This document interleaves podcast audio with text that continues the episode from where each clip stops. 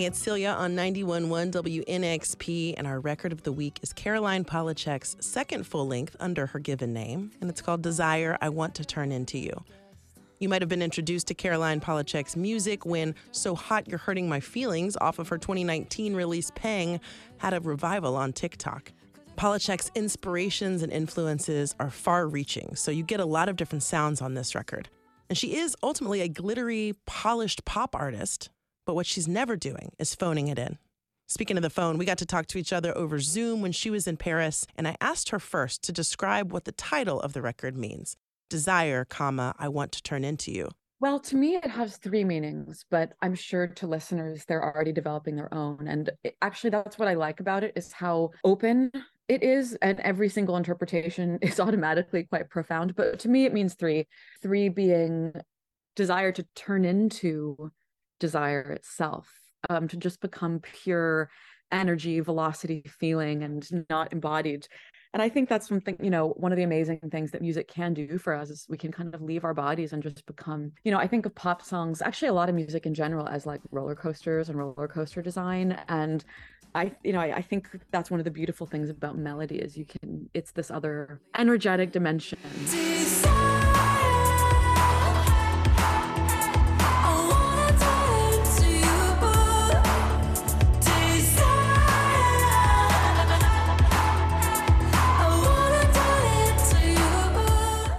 That's kind of the most abstract version of the title. And then desire, I want to turn into you. I want to turn into the subject of my desire, the object of my desire, which is a kind of bizarre and grotesque and like totally self-defeating maybe feeling that we have when we're in love right? Because if you turn into the person you're in love with you can't enjoy them. But i do feel like there is this desire to fuse with someone to like fuse with their memories and and with their passions and with their body. And maybe the only true way we get to do that is by having a child and that child is the fusion we never actually get to do it ourselves. So it's this impossible desire. And then the third way or the third thing the title means for me is just this very sweet physical thing of wanting to be held by someone. I want to turn into you. And I think all three of those desires find different songs to play out in on the album. Beautiful. I hadn't thought about the third way. And now I will think that during that chorus of like turning from being the little spoon into somebody's body. Yeah, just hold me. Just I'm unwell. Me. Okay.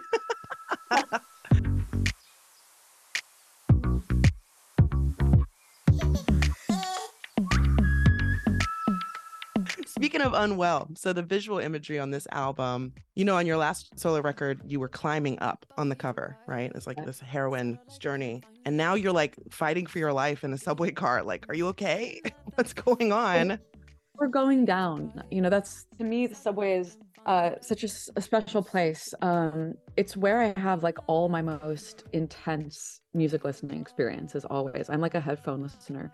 I moved to LA recently, which now makes me a car listener, but I really miss the experience of subways because you're surrounded by so many people. And I think it's like this, which I, I thought was important to include on the cover as well. And I think for me, this album really includes the idea of existing in the world. I, I hear the word escapist and like fantasy thrown around a lot, but for me, I really reject that. It's about the real world and how beautiful and profound and strange being alive is. And and it's not this other thing; it's the real thing.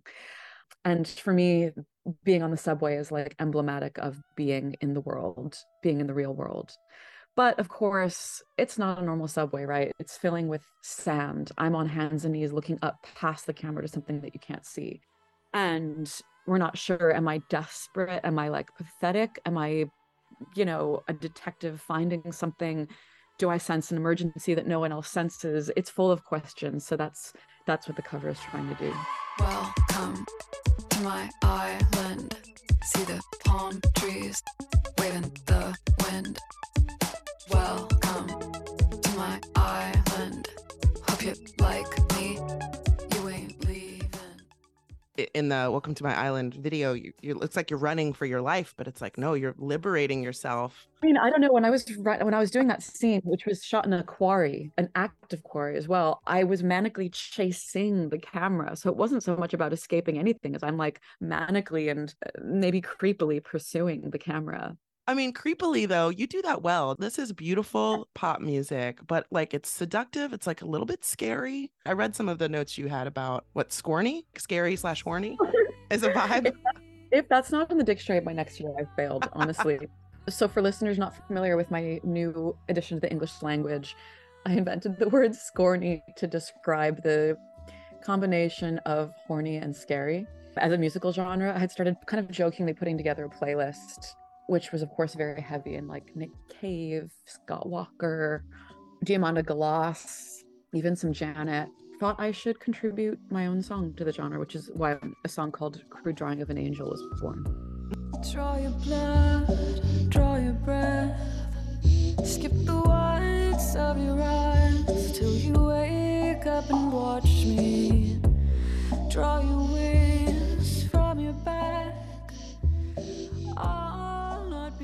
How do you think about, or do you, when you're writing songs, how the final production will need to be translated live, whether it's the vocal acrobatics required of you or the number of instruments and beats and things that have to come through in a live setting? How are you thinking about that when you're first in the creation stage? What people call production is really just music, right? It's chords, it's sounds, and that's what we just reinterpret for the stage.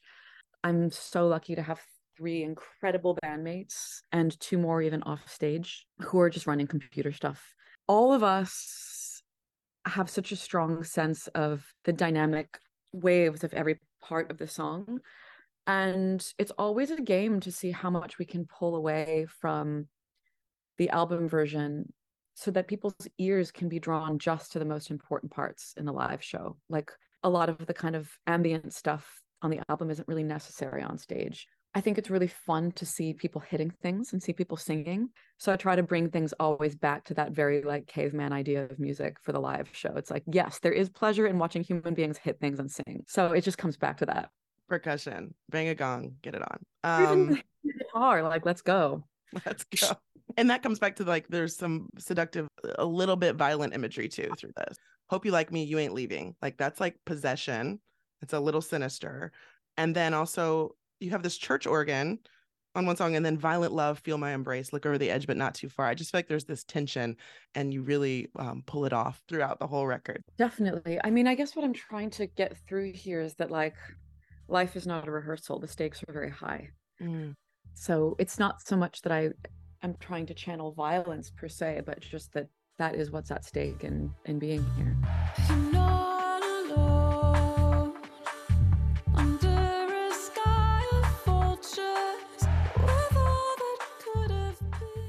Again, the record of the week is Caroline Polachek's Desire, I Want to Turn Into You. You can find our whole conversation, including videos and clips from the record, over at WNXP.org. Polachek brings her addictive beats, synths, and vocal acrobatics to Ryman Auditorium on May 17th. Oh,